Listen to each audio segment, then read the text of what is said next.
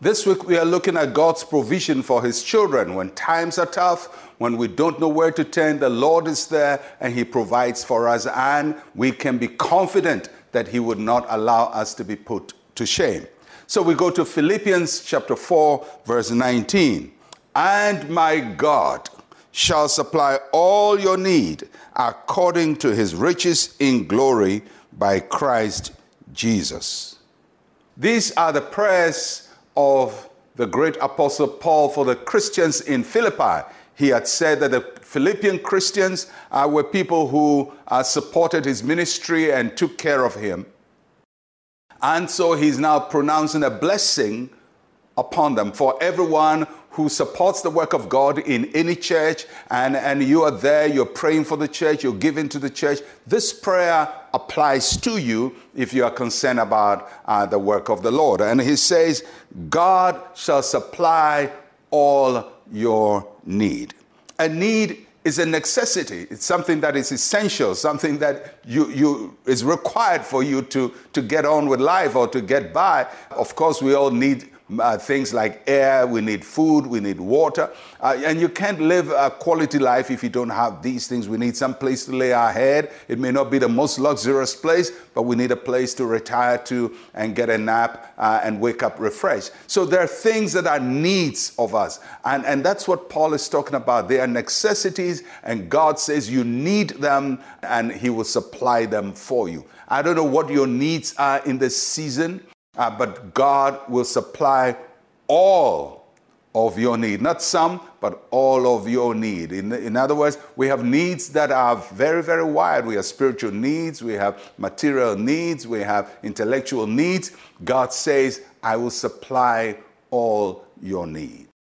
If it's a genuine need in your life, God will supply it. And then the apostle tells us where God is going to supply from. If somebody comes to tell me, he says, you know, listen, I want to, I want to give you what you're requiring for. Uh, I, I, have to find out where is it coming from. Uh, is, is it coming from a storehouse that is dependable? If the storehouse is depleted, can the person give me my need? God says, I will supply your need according to my riches in glory. And that's what Paul refers to. God has riches, God has abundance in glory. And uh, he will supply your need from that resource. In other words, there may be scarcity on earth.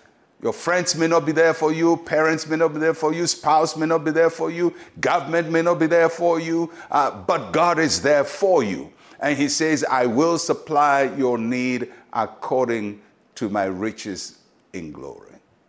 So think of God's resources.